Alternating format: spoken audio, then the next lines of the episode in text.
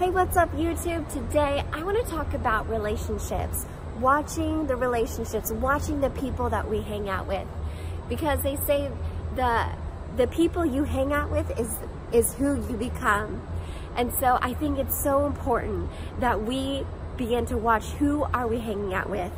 Are we hanging out with people who are nourishing to us? Or are we hanging out with people who are toxic to us? See, people who are toxic are people who, who drain us, who are so negative, who bring us down. Those are the toxic people in our life. But the people who are uh, nourishing to us are the people that uplift us, are the people that push us to, to go further in life, are the people who are encouraging us and who are who are helping us. Those are the people that we need to surround ourselves.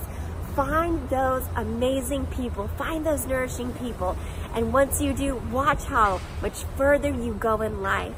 Take those actions, and I know it's going to be hard taking getting rid of some of the toxic people in our lives. But once we do, wow, you'll see how much further you go.